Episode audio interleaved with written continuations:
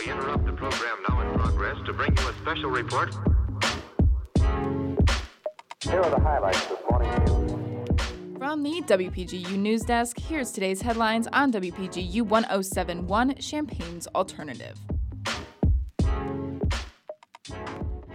From WPGU News, I'm Reese Armstrong. It's Wednesday, April 15th, 2020. In our top story today, Joe Biden has all but claimed the Democratic nomination for president, earning a key endorsement from former President Barack Obama yesterday morning. That kind of leadership doesn't just belong in our state capitals and mayor's offices, it belongs in the White House. And that's why I'm so proud to endorse Joe Biden for President of the United States. The Biden campaign hopes this show of support from the previously neutral former president, as well as ex rival Bernie Sanders, will instill unity in the Democratic base, something this election has seen little of. Locally, the Krannert Center for the Performing Arts is looking for volunteers to make masks, gowns, and caps for local healthcare workers. Krannert will supply the materials and patterns from their costume shop and will provide the option of contactless pickup or delivery where the masks will be sanitized before transfer. The option to sign up is on the Krannert Center website.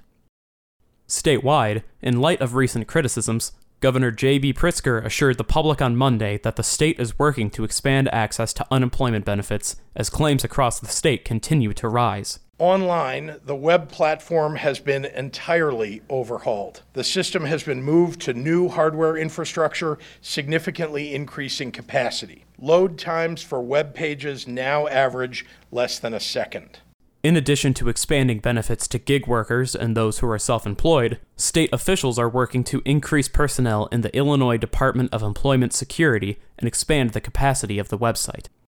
Internationally, the last minute 48 hour extension for Israeli Prime Minister Benjamin Netanyahu and his rival party leader Benny Gantz to complete negotiations will expire at midnight tonight in Jerusalem. As the two parties struggle to reach a deal, it is likely President Reuven Rivlin will grant the responsibility of forming a government to the Knesset itself, should Gantz and Netanyahu fail to reach an agreement before the deadline. Such a move would likely subject the country to yet another legislative election, its fourth in just over a year.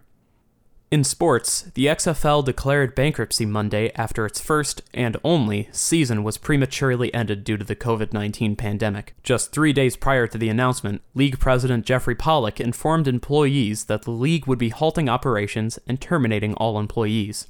The XFL featured eight teams and many former college and NFL players. The league was only able to hold five weeks of competition before postponing play.